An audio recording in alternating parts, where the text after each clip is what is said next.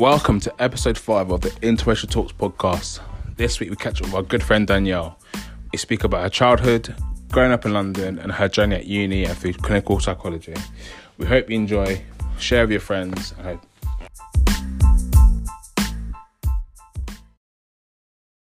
Welcome everybody to Interracial Talks episode five.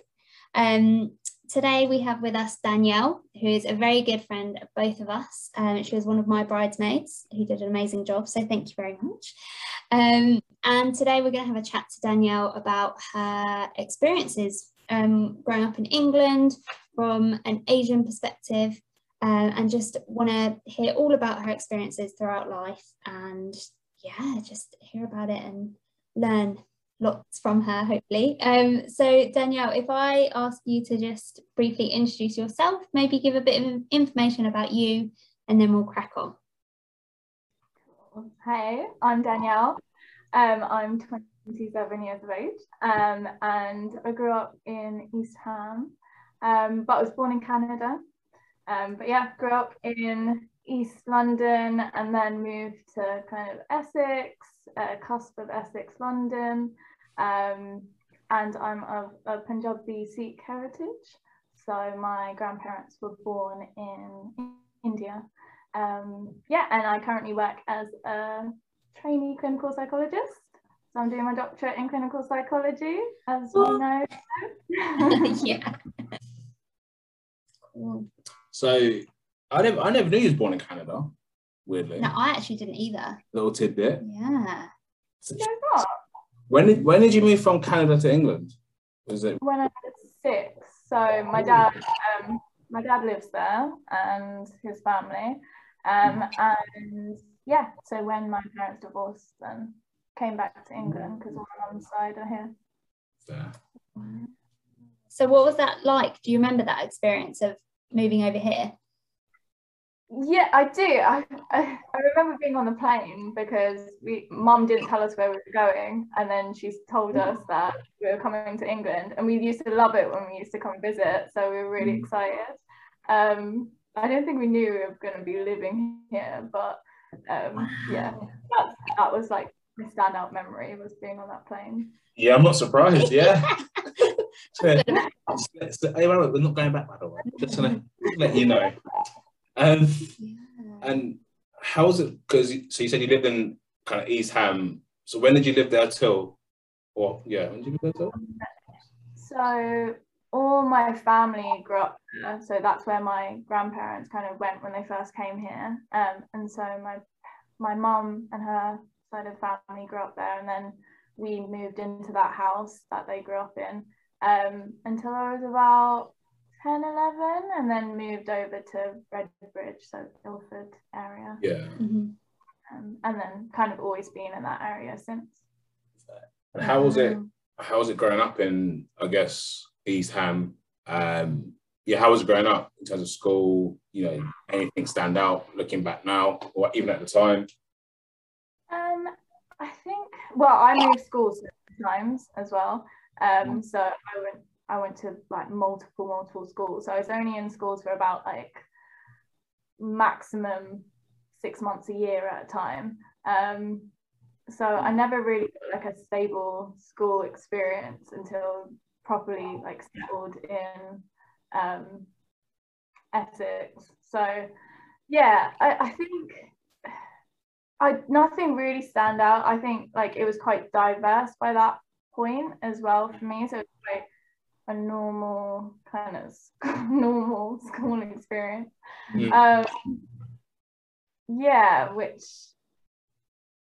yeah, I don't know. It I think it was all just yeah, just a normal kind of Oh, yeah.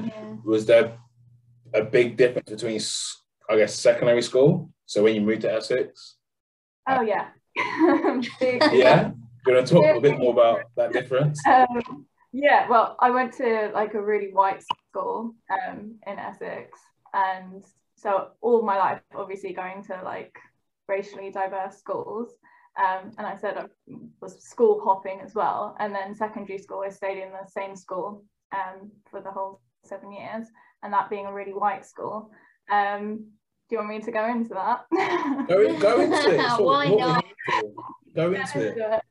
Um, well, I think it was weird because I think I think that's really where I think you develop as in yourself and your identity and everything um, in your kind of teenage years. But I guess like in the school there was like maybe a handful of brown kids in my year and like a handful of black kids as well um, out of what like 150 200 people so safe to say I didn't have many friends that weren't white. Um, and the ones that I did they were mainly from like Ilford Romford ends and we'd all like get the train together. Um, so that kind of says a lot in itself like all the other kids like the white kids obviously lived in the posher richer areas. Mm. um, and yeah i think that's really where i started to like neglect and reject my culture and heritage because it was i think it was about social survival. Um, it was literally trying to assimilate into this like very white space. And i don't think i was necessarily like really consciously aware i was doing this or like a, consciously aware of my race but there'd be like loads of times where i try to reject it and neglect it because of things that other people would say or um yeah about people who were brown. So i know i would say i never really experienced like people saying racist things to me like derogatory racist comments but i heard it about other brown people um and like very very close friends of mine as well talking like what's the sort of etiquette on how much can i say You can say what Yeah, you, you, yeah, you're an adult. say- yeah. Say what you want. You're an adult. um So- but yeah, kind of saying like effing, packy, c word, Mm. um, like in front of me about like another brown person, um, like with parents around as well, like talking to parents. So like, uh, do you know when you're like in that environment, you're suddenly acutely, acutely aware of your race, and you just kind of want to shrivel up and like go into a hole just Mm. because it just feels so like othered and I guess like in a way that made me want to reject my culture and heritage even more because I was literally being told that being brown was like the same as being bad or being dirty or being like being ashamed to be from the race that I was Mm. um, and I think I really like used, for example, like my name being an English white name, right? Um, Mhm. actually, so English, but a white name to um, like play on. So saying, well, I'm Danielle, um, got like thriving off being like a coconut, um, Mm. not being one of those like brown brown people, you know Mm. um, and because like I think otherwise if you don't then you're like more subjected to that hate um, it is like social survival at that point and like Mm. that's the only way I make sense of it now it's like I literally was trying to survive socially and like as humans we try and do that um, like we survive off of groups right so it was social survival and I think hearing from my parents and like family talking about how much like overt racism they experienced growing up obviously in east ham and the east end yeah. um like it was fed to me that you do keep your head down and you do assimilate because otherwise you're gonna experience really bad racism so you want to just try and fit in as much as you can um And so uh, one thing came to my mind whilst you were saying that, because you were saying that you'd heard people say racist stuff about other people in your school, but not necessarily yourself. And then hearing how you kind of you you tried to, I suppose, move away from your heritage and your culture as much as possible. But what do you think it was at the time that I suppose there's two bits to this. Well, no, probably one bit that your friends just didn't a kind of say anything racially unacceptable to you, but also say it in front of you. Like, what do you think it was that made it okay for them for them to say it in front of you? I think, uh, well, first of all, I don't think I heard them say a lot in front of me, and I think when they did, it was a slip up um, because there were times when they would for example, call someone a packy and then quickly turn around to me like, fuck, I've just said that in front of her. Mm. Um, and, and so, yeah, um, or like just that anger, for example, like coming out about someone else and then maybe forgetting I was there. Um, mm. Yeah, was that the question? Yeah, I, yeah, like I, I guess I'm trying to understand from a young white person's perspective like what kind of makes it okay and acceptable in in our minds to use that type of language um, and what it was i guess about your presence that made them think actually it's okay for for me to say this um, but as you say it sounds like sometimes maybe being friends with them they kind of maybe thought it was acceptable and sometimes it was a mistake but did they ever you said that they would turn around and quickly look at you. Did they ever kind of apologize or realize that it was wrong, or they just kind of cracked on and? Absolutely not. Absolutely yeah. not. No apologies there. Yeah, mm-hmm. and I think that the striking thing for me is like that time. I remember like a close friend saying it in front of well to a parent just goes to show where it was coming from as well obviously that mm. language was being used by the parents so readily. So it was acceptable. Because what yeah. I would say is, is, that they probably felt comfortable in saying it. It was that mm-hmm. kind of mm. white privilege that actually they can say what they want because at no point in their life have they had to deal with any repercussions of saying X, Y, or Z in front of you or anyone else because they're led to believe and the system supports them that actually they can get away with that behavior and nothing's wrong with that behavior. Um, mm. Because it's a thing, and I'm, I'm going to assume it happened to you. Tell me if I'm wrong. Is that when people say, "Oh, I'm not racist," a black friend, is like, whoa, hold on. Just because we're friends doesn't mean you can't do racist shit, and actually doesn't mean that we're friends if you're going to carry on. And I'm assuming that that my sons are going to be the same sort of things. That oh, I'm not racist because you're my friend, but they can still go on and say mm. what they what they think they can say, what they want to say.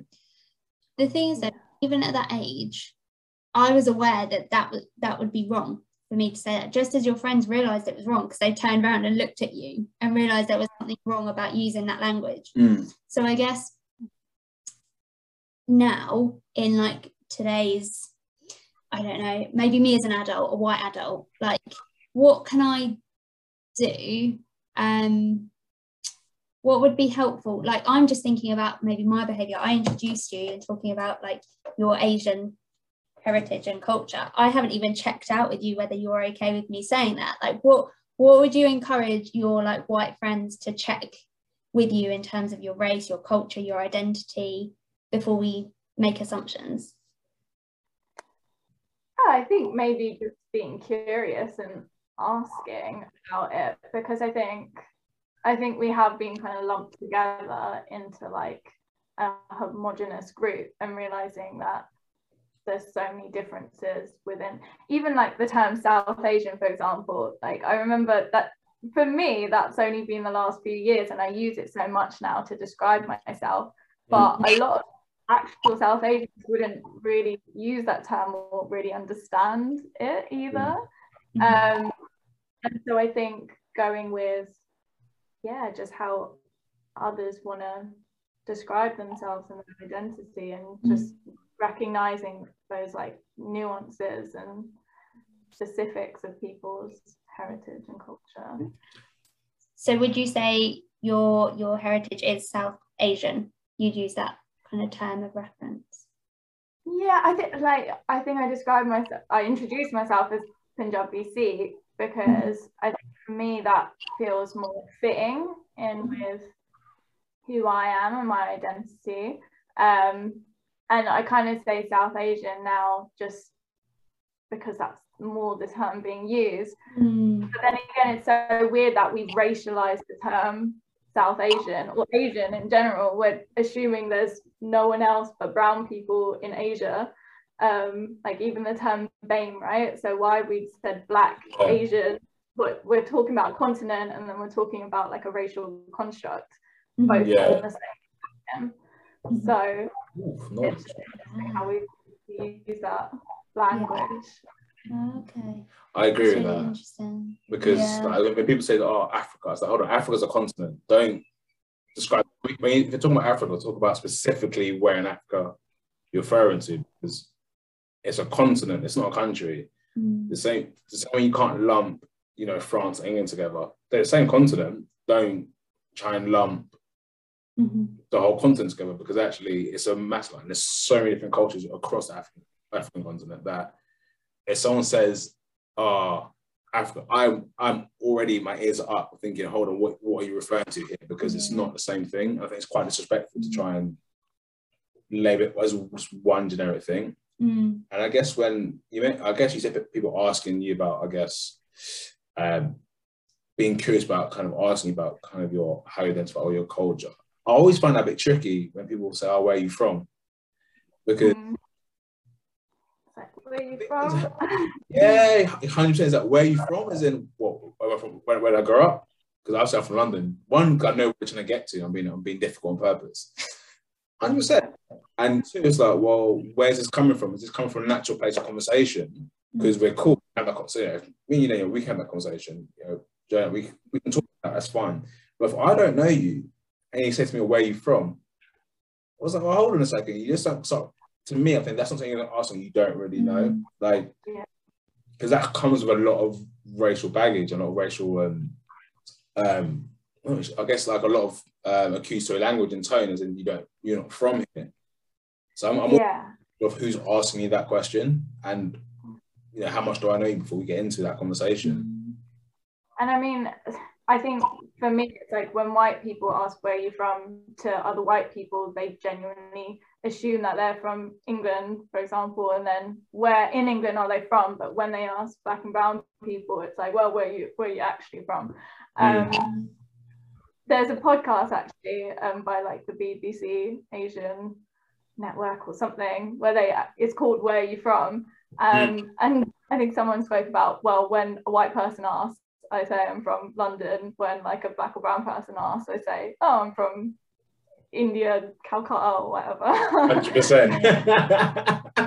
I'll tell you where I'm actually from. I know what you're asking. But I think that, like you said, the assumption behind it is different. Like when someone of color, for example, asks, um, I say color in quotation marks, um, but like when they ask where you from, I think that come usually comes from a place of more of curiosity because you want to connect.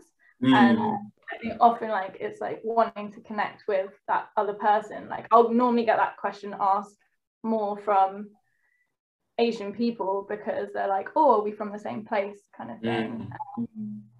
Whereas, yeah, when yeah, it's it's tricky, is it? It's really tricky because I Yeah. feel like some random woman or random man or random person starts speaking to me and says, "Where are you from?" I'll be like, "I'm from London," and I'll keep it to that on purpose because I want to see where they're going to go with it. If you know, a person calling quotation mark says, "Oh, where are you from?" It's a different conversation because the the the content of the question, where it's coming from, is very different. Um, yeah. interesting Mm. um, just kind of how you, how that happened. It's quite, and it's such a, a, a normal question. But if you ask someone who's white, where are they from? Could they actually tell you? Could they tell you their, their actual background? Are they are they actually English? Are they descendants from X, Y, and Z? Mhm. They probably couldn't tell you, but No. they have this privilege to say, "Oh, I'm from England." It's like, well, I, mm, We had a, uh, conversation. We were in London at the weekend and we went to the Black Black- Pound A shop store in Westfield. And um, we started talking to someone, didn't we? Mm. And um, it was really nice to hear Ken and this um, lady, Anna, talking about where they are from in Africa, like where home is for them and um, all the like the lovely things that they associate with home. And then Anna turned around and said to me, Whereabouts are you from? And that is the first time in my life, I'm 30 years old, I think the first time in my life that someone's asked me that. And I said, Oh yeah, I'm from England. And she was like, Yeah, but but what about beyond that? Like where are, are you where are your family from? Where's your heritage? And I was like, I honestly don't know. I was like, that's probably something that I should try and find out. And it's so interesting because yeah, like Ken just said, like, I've never had to think about that. But also, it was so lovely to see Ken and Anna talking about the amazing things from home, the things that they associate with feeling at home and feeling comfortable and familiar, and um, and then me kind of not having that knowledge of where I'm from made me think, yeah, like it's it's almost sad and obviously it's you know it's a privilege that I've not had to think about it, but it's also really interesting to know. Cool. so my mom always, my mom, yeah. So my mom would always uh, say, like, when we'd go to random areas and it'd be really white, for example, she'd point out the Indian that would be walking on the street. Um, and just be like, oh, look, there's an Indian, or oh, there's a Singh. Um, and I'd always think, like, why are you doing that? It's so embarrassing. Can you stop doing that? And I think it was also from like at that time when I was trying to reject my culture a lot. But mm. I I understand now why. It's because when I guess when they came over in like really white areas, all you want to do is try and find your people and mm-hmm. try and yeah, kind of integrate and connect and a community sort of thing. Exactly exactly. Um, and so that's why it's so important um, for her. Whereas for me it was like oh gosh no no another indian. I need to get away from that I um, I remember my mum. Sorry, when we moved to because we moved from um, London to Essex as well. So we moved to Pitsea, and I tell I tell no lie. We've been there for like a week, and my mum had made like she'd met like five different African people or people who were from Africa, and we were friends. Like they were friends like instantaneously. I was like, "Mummy, who are these people?" Like I don't. I'm like, I'm 40. Say, look, mum, I'm not gonna lie to you. I'm gonna try and get to school and come home and do my homework. And she's, oh, come around, have a look around the house. And thinking, like, who's this woman you just met like two days ago at the market? And it's that thing of trying to create that mm. community, which I just didn't get. But now I'm out, especially when I'm not in London. I'm like, oh, there's some more black people. Like, yes. Yeah, I know. I do it all the time now. I'm like, oh, brown person. so I guess a really like, yeah, a really good question to ask at this moment in time. Not that I'm trying to big up my own questions or anything, but what kind definitely of definitely did spit your own question. No pressure. What kind of brought on? What kind of triggered that change for you to go from rejecting your culture to thinking, oh, okay, actually, this is something that I want to explore? Hmm. I think it was going to university. Um, so I went to UCL, so in London, and that being obviously a really racially diverse area. And suddenly I was around loads of brown people and I had loads of brown friends. Mm-hmm. Um, and I remember walking this one time with like a group of us brown people. And I was so on edge. I was like, oh my God, people are going to judge us. Oh my gosh, people are go- what people are going to be thinking of us right now. Um, I didn't want to be in that space. Mm-hmm. And then it was from there that like realizing that and those thoughts and really understanding where those thoughts came from mm. um, obviously doing a lot of readings into like sort of anti-racist books and works um, and just understanding how internalized how much I internalized racism um, mm. and how much family had done that as well mm. um, and recognizing that then helps shift into more accepting of my culture and actually wanting to be less actually yeah less of a coconut and mm. um, more welcoming my heritage.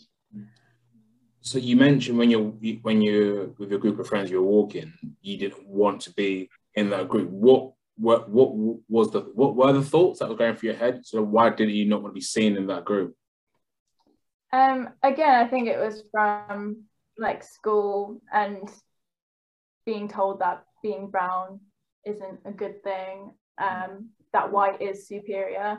Um, I think, yeah, it, it definitely came from that. I remember this one time seeing a group of like brown students on the high street when I was back in school. Um, and I think there was a comment made about them um, again. And it was just like, I don't want to be associated with that because that came with racism.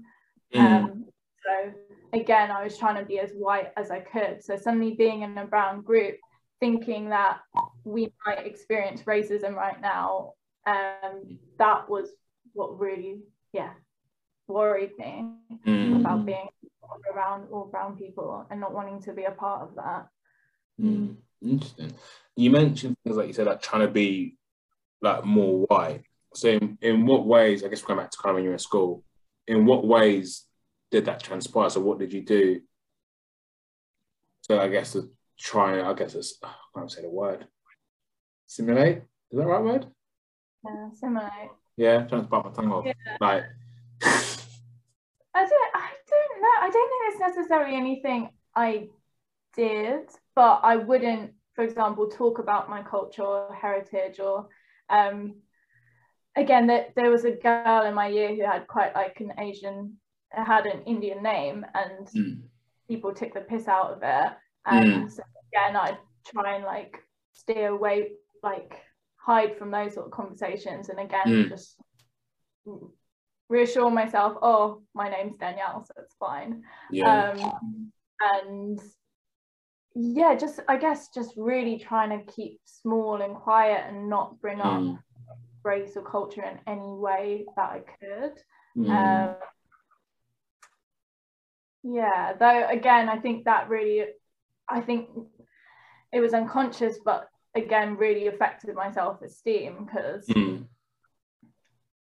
Again, I think like white being put on this pedestal of being superior and again that comes from India being colonized for like a hundred years, right? And being told that white is superior within India.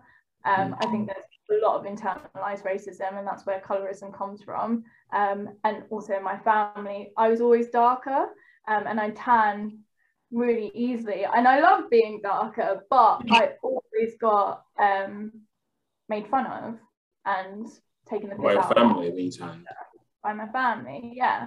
Um, and still to this day do. And I don't think they realize where it comes from, where their jokes come from, because if they understood that actually you think it's funny because you're basically saying white is better and mm. dark is worse, then then they'd understand that they've internalized the racism as well. But they don't, they've just kind of carried on these horrible tradition. So yeah. It is interesting how like normalized these things come into our, our day-to-day life. You know, you talk about kind of things like colorism, which affects any personal color, mm. and and how this construct of kind of the you know whiteness is is the you know the gold standard of kind of beauty, which is which is really wild when you think about how that then leads to how people how people feel about themselves. Mm. Um, which is it's it's an interesting concept because I've been reading about a lot more recently as well. And like the things that you just kind of pick up on it, how it really affects people's confidence, and, and then people like I say, like, dimming their light to not want to be the who they want to, like, not be them, be themselves, kind of being quieter and stuff like that. Which Mm. You know, you're not really, you're not a quiet person. I would say, from what I know, you're not a quiet person. You exude conf- confidence. That's really interesting you say that because I was the shyest kid growing up. Yeah. So, and yeah, I've always been like categorized myself as that introvert who's had to be a bit more extroverted. But mm. yeah, I think my my self esteem and confidence definitely a thousand percent knocked through school and. Mm it's something I've been trying to work on throughout the years and only really recently understood how much these sort of white ideals have affected me hmm. um, mm. and trying to be more confident in myself mm. to try and counteract that. Mm. That's so interesting. So it sounds like you've had to do like quite a bit of work yourself to kind of help you understand, yeah, everything behind your your self-esteem your your confidence so what's what's helped the most for you um, I think just re- understanding and realizing how the world's been set up for white people. I think even if we do go back to school, things like like the shades of tights, right, that we'd have to wear nude tights. I couldn't wear nude tights because they were all really light. Mm. Um, or makeup back then, there was no like such thing as like in between shades. So you'd either have like all the white shades and then maybe like one really dark shade, and that was it. Mm. Um, and you just wouldn't have makeup that was for you, it was created for you. So I think and and just understanding how like obviously Asian black and Asian bodies are like different from white bodies in terms of how they look as well and like being mm-hmm. darker in or like melasma and like the melanin in different places mm-hmm. and that's ugly for example um and understanding I think yeah it's literally just understanding how we've idealized the white person mm. and i think that's really helped me because it's realizing it's the structure and actually saying f the structure mm. um yes and yeah just trying to myself from there nice. so obviously i guess a lot of readings kind of occurred i'm guessing because of well this is my assumption because of 20 what the things that happened in 2020 or something you've been reading about generally speaking, kind of prior to kind of what happened, what happened last year with COVID and things with George Floyd and you know, the subsequent, I guess, subsequent, I guess, you know, uh, civil rights movement or more civil rights movement and more activism from kind of the wider community. Because I think mm. prior to George Floyd, a lot of stuff was being done by the black community and things being done by the Asian community, but it was never this kind of almost this pulled together uh, so, so I guess have things changed for you since 2020, and what I guess what have you done differently? In, differently in terms of. I guess have you, have you done anything differently since 2020? I think I think a lot has changed since 2020. Obviously, it was like the sudden interest in race by the whole world, um, which was really overwhelming but also I think that I think during COVID, obviously as well, and a lot of racism came alongside COVID, um, and so it was the mix of the anti-racist work and the white fragility that came with that, but then also um, the racism that increased, maybe because of that, but also because of COVID. Um, and I think for me, it was just trying to get more involved in being vocal about these things. Um, I think I'd already started this sort of like anti racist journey in a way um, before 2020. Um, but 2020 kind of obviously like heightened things up. And I felt going into my first year of the doctor of clinical psychology. Yeah. That's tough without all of that stuff on top.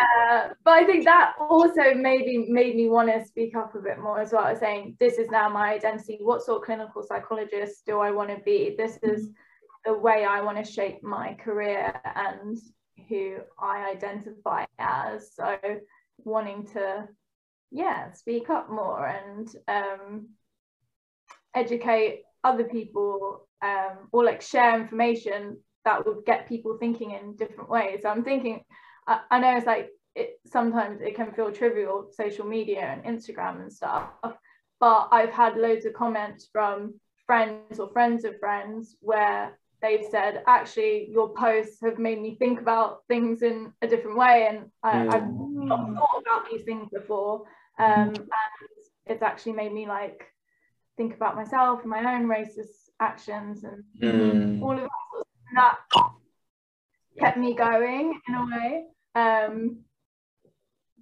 yeah. Oh, I completely agree. Yeah, I completely agree there because mm-hmm. I think I don't know about you, but I've definitely come out. I guess oh, I'm trying to be a bit more intentional with kind of things I do follow and what I don't follow, mm-hmm. and kind of I guess what what they're putting out there and what is I guess the content behind it and kind of what what I do share.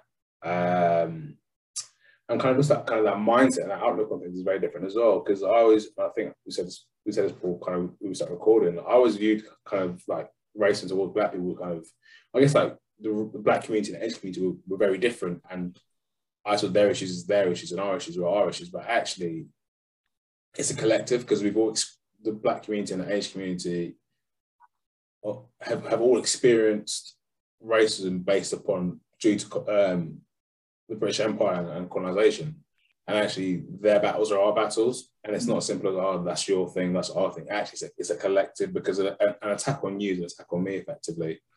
Um, and I think that's been a big shift in kind of what I've learned and kind of how racism affects everyone of color, because not just us, a black thing or a brown person thing. It's actually, no, it's all interconnected because if they can get away if they can get away and do it to you they'll do it to me and vice versa mm-hmm.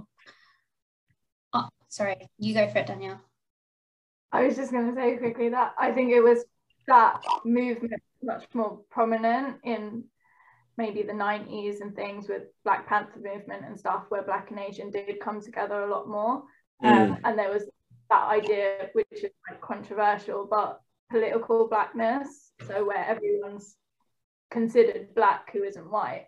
Um, yeah.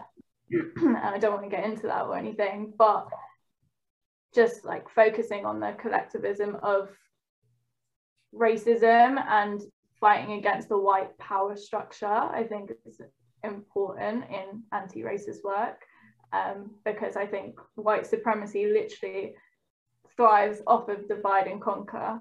And so if they're able to do that structure is able to divide us and pit us against each other, then what we need to do is unify and fight back against that white power structure. Mm. That's really interesting. I have one last question. Um, go for it. If I go for it, and then if there's anything else you want to yeah, ask, yeah. you can. But just thinking about that and thinking about the events of 2020, thinking about things like Black Lives Matter, and then thinking about like people of color, thinking of yourself, Danielle, um, how did you feel having all these kind of Black Lives Matter movements, you know, really putting at the forefront Black people? Um, but then yourself, obviously, you know, Punjabi Sikh heritage, person of color, like how did that affect you? Did it affect you differently than a Black person, do you think? Or was it a similar effect? for you? Yeah, I, I don't think I can say whether it affected me the same way or differently because I don't know what that mm-hmm. experience mm-hmm. was like. But I definitely think my focus was on the Black Lives Matter movement and like focusing on how the structural inequalities and all of that that does affect black people and how that is different from maybe of an asian person and thinking about i think anti-blackness was a big thing in that came up. Mm. Um, and I think it's really important to acknowledge that within Asian communities as well. Mm. Um, so I think, I don't know, I think they're separate but the same. So you can do anti-racist work, but also do um, against anti-blackness, for example. Mm-hmm. Um, and yeah, just fighting.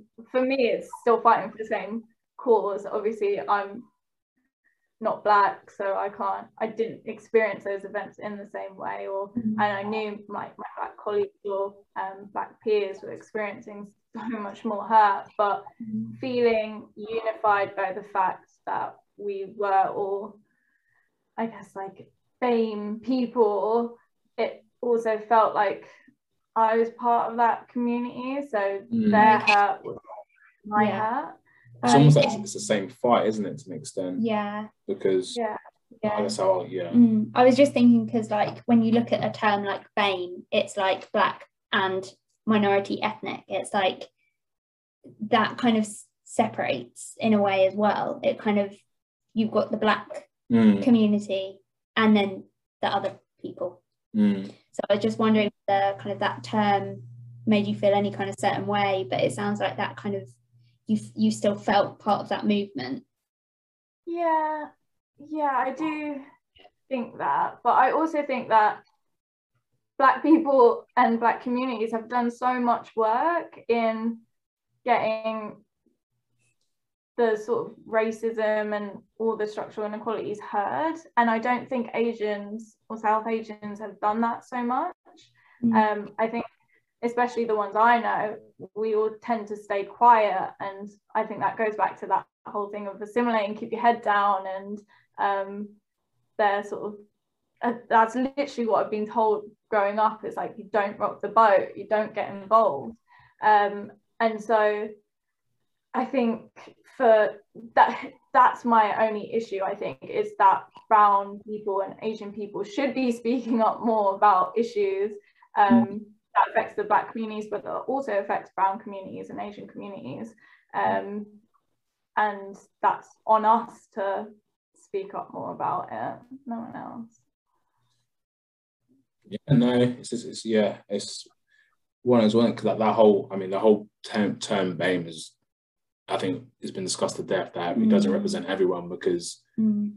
you can't talk about my experiences won't be the same to yours. So the same way I, the way I experience, you know, the Black Lives Matter, matter, matter movement kind of throughout 2020 and the stuff with George Floyd, obviously that would have had an impact on you, Danielle, but it would impact me differently. And I think you, I think there's a one point where you messaged me saying, asking how I'm getting on and stuff. and We've had a few conversations when there's been a lot going on. Um, and so you're right. I think it will affect us differently, but I think mm. there's that commonality of actually understanding, okay, I don't know your pain 100%, but I can recognize that what is happening. I can, you know, you can you can appreciate kind of a bit more what's going on, and you can mm. have some sort of, you know, like a tangible feel towards it. Um, but I think you're right. It is that thing? It is that collective unity that is needed, kind of moving forward. Mm. Um, especially with that in what, what we all do for work and kind of we have that privilege to be in places where actually we can influence our environments, our work and kind of social media, you know, it's only a small platform, but actually you can still influence those who interact with what you do. Mm-hmm. Um, so yeah, I think that's that really. Cool. So before we finish up, is there anything that we haven't covered that you wanted to share or yeah, just any comments before we finish? Maybe just recognize for people i guess people who have who have done the same as me maybe where they've neglected their cultural heritage. I think just normalizing that as a maybe like a social survival mechanism um, especially because i think with the racism that i did experience i'd often ignore it as well and or like try and protect the people who were being racist um, and just know that that comes from that wider idea of white supremacy. And once we recognize that i think we can start to accept ourselves a lot more um, and just yeah really valuing and relishing in our own heritage heritage and cultures and celebrating those as well, which I think mm. is really important to do. Definitely. Yes. Can I ask one last question? Because any books that you'd recommend, any podcasts that you'd recommend? I, I love a book. Danielle's like, where can I start? the bookshelf is long. Um, oh, I've actually been re-listening to um, About Race, the podcast by Reni Eddo-Lodge, um, mm. who wrote the book um, and yeah, her podcast on it. Um, I don't know if you've listened to it, but there's on my ones. What mm. things to listen to? It's kind of like saved, but I haven't actually started listening to it yet. Decent. Yeah, no, I, I've gone back to it, and it is really, really good and interesting um, mm. to just hear about, um, and all the yeah, there's loads of stuff within it. So go check that out. There you go. Nice. Bosh. All right. Well, thank you so much, Danielle. You have, yeah, been so lovely to have on. And um, yeah, thank you very much. And thank you everyone for listening. Episode five done.